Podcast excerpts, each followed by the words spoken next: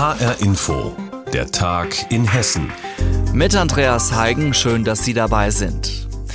Was wurde eingenommen und was wurde ausgegeben 2021 in Hessen? Das Ergebnis ist erfreulich. Etwas über drei Milliarden Euro stehen mehr zur Verfügung, anders als zunächst gedacht. Denn die Steuereinnahmen in Hessen sind im letzten Jahr deutlich stärker angestiegen, als man im Zuge der Corona-Pandemie befürchtet hat.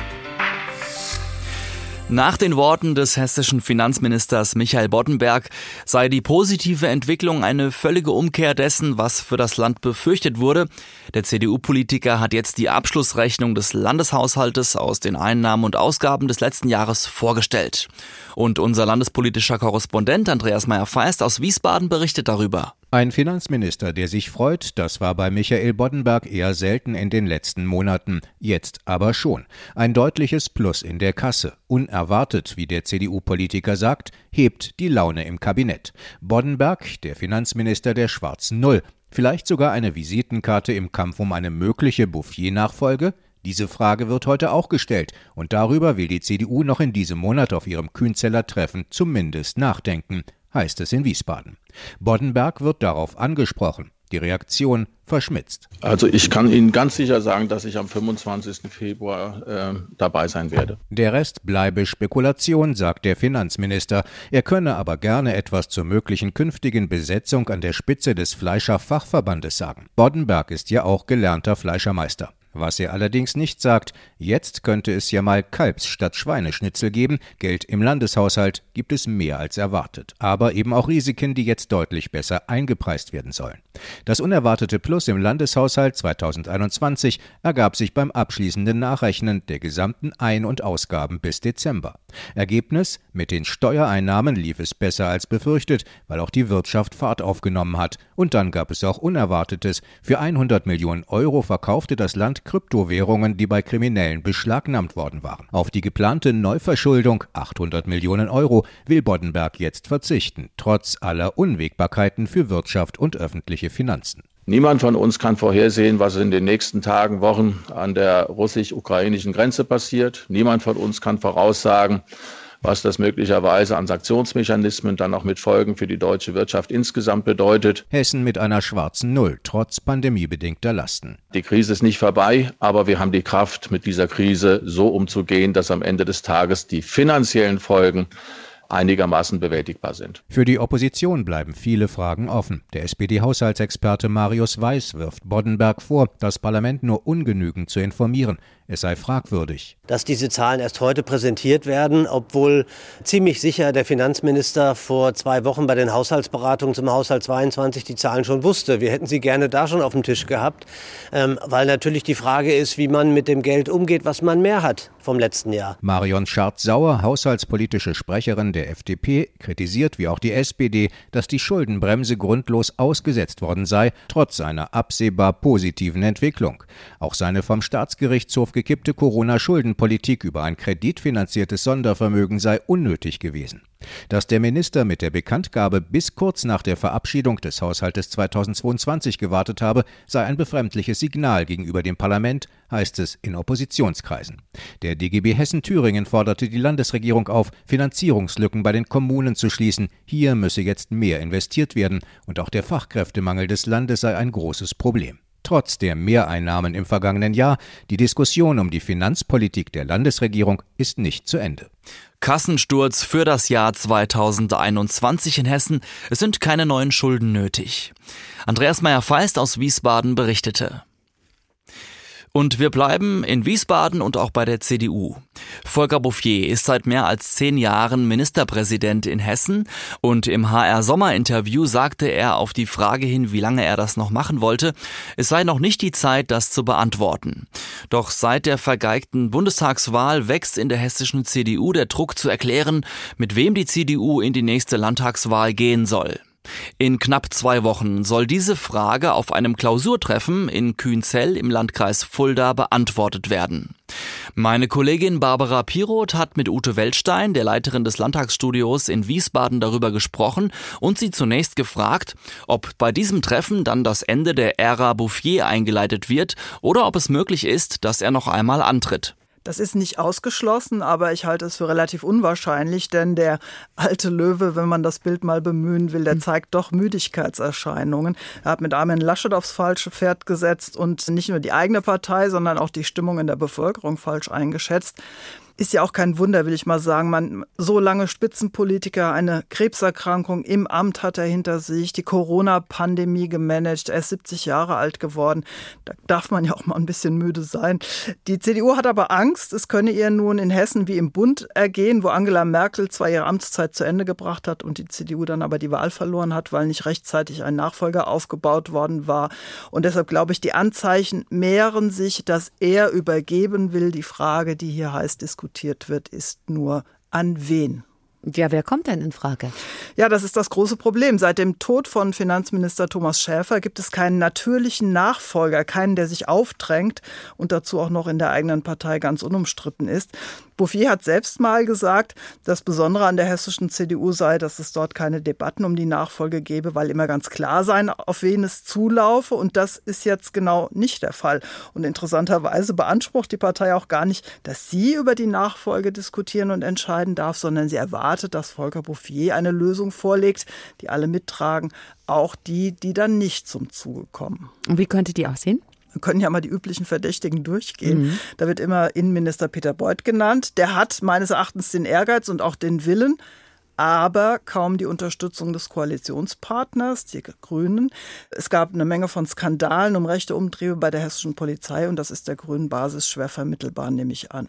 Ines Klaus, die Fraktionsvorsitzende der CDU, die ist erst seit drei Jahren im Landtag.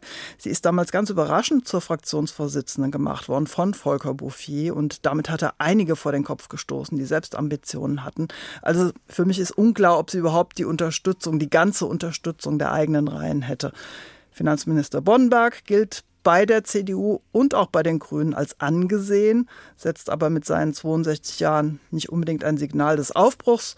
Und dann werden da noch Landtagspräsident Boris Rhein, Kultusminister Alexander Lorz, sogar Europaministerin Lucia Puttrich manchmal genannt. Aber allein die Vielzahl der Namen, über die da spekuliert wird, zeigt, wo das Problem liegt.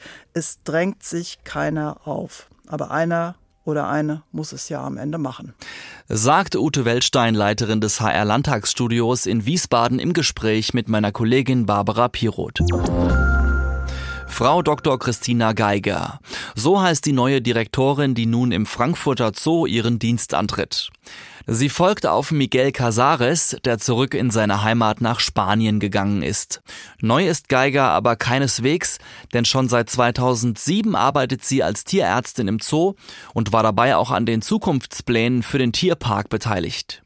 Unsere Reporterin Nina Michalk hat mit ihr eine Runde durch den Zoo gedreht und über die Zukunft gesprochen. Es ist ziemlich ruhig im Frankfurter Zoo an diesem trüben Februartag. Die meisten Tiere sind lieber im Stall, außer die Adax-Antilope. Mit ihren spiralförmigen langen Hörnern spielt das beigefarbene Tier gerade mit einem gelben harten Ball, der an einem Baum hängt. Da sind so kleine Löcher drin und die Tierpfleger füllen da Pellets in diesen hohlen Ball. Und wenn die Adax mit ihren Hörnern da dran rappelt, dann fallen ab und zu Pellet für Pellet einzeln die Körnchen raus. Und wie man sieht, haben das auch die wilden Tauben gelernt. Und wenn die dann den Kopf nicht schnell wieder nach unten macht, ist alles weggefressen. Es ist Christina Geiger anzumerken, dass sie im Frankfurter Zoo schon viele Jahre zu Hause ist. Als Tierärztin kennt sie alle 4500 Tiere, sogar beim Namen. Und natürlich jeden Charakter. Die Gorillas, erzählt sie vor dem leeren Gehege, sind echte Stubenhocker, sogar im Sommer. Vor allem der Viatu, der große, starke Silberrücken, das ist im Sommer ganz verrückt. Da sieht man ihn dann da mit dicken Schweißperlen auf der Stirn in diesem Haus, wo man sich wie in einem Gewächshaus bei 40 Grad fühlt. Und er sammelt sich das Essen draußen ein und nimmt es mit nach drin. Keine Ahnung wieso. Wir setzen uns in die warme Freiflughalle im Vogelhaus. Während es flattert, schnattert und große blaue Fächertauben an uns vorbeilaufen, erzählt die neue Direktorin, dass dieses Jahr als erstes endlich die Außenanlage der Löwen umgebaut wird. Da besteht ja noch ein sehr großer Wassergraben, einfach aus Sicherheitsgründen. Und der verschwendet natürlich sehr viel Fläche, die wir den Tieren gerne zur Verfügung stellen wollten. Und da wird der Graben quasi einfach leer gezogen und dann ist der Bodengrund des Grabens das neue Gehegeteil. Und dadurch, dass es dann so weit unten ist, ist das dann Teil der Absicherung. Der größte Umbau ist aber noch in Planung, ein Konzept für die Zukunft. Dabei geht es um zwei große Hallen für eine afrikanische und eine südamerikanische Landschaft, in denen viele Tiere zusammenleben.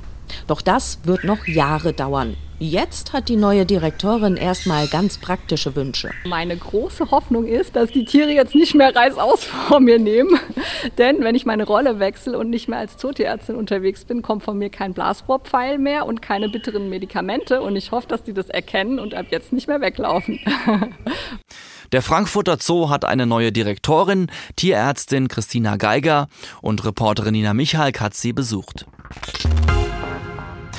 Liebesbriefe am Valentinstag, die sind nicht nur für Liebespaare gedacht, denn Herzenswärme per Post, die tut ja allen Menschen gut, besonders auch Menschen in Senioreneinrichtungen. Die Johanniter in Hessen haben deshalb aufgerufen, Briefe zu schreiben an die Bewohner der Senioreneinrichtungen. Reporterin Saskia Klingelschmidt war beim Öffnen der Herzenspost dabei, und zwar im Johanniterstift Karben. Lieber Valentinsmensch. Mein Name ist Philipp, ich bin zehn Jahre alt und gehe in die 4C. Die Karte ist für mich eine Übung, weil mein letztes Diktat leider nicht so gut war. Aber was ich dir sagen möchte ist, dass jemand an dich denkt. Philipp hat geschrieben, eine Klappkarte vorne mit einem rot glänzenden Herz drauf. Innen schreibt er von seinem schlechten Diktat und gemalt hat er auch eine Weltkugel. Und die 70-jährige Barbara Frieske aus dem Johanniterstift Karben hat die Karte heute erhalten. Das ist schön, dass er ehrlich ist. Ne? Da puppt ein bisschen.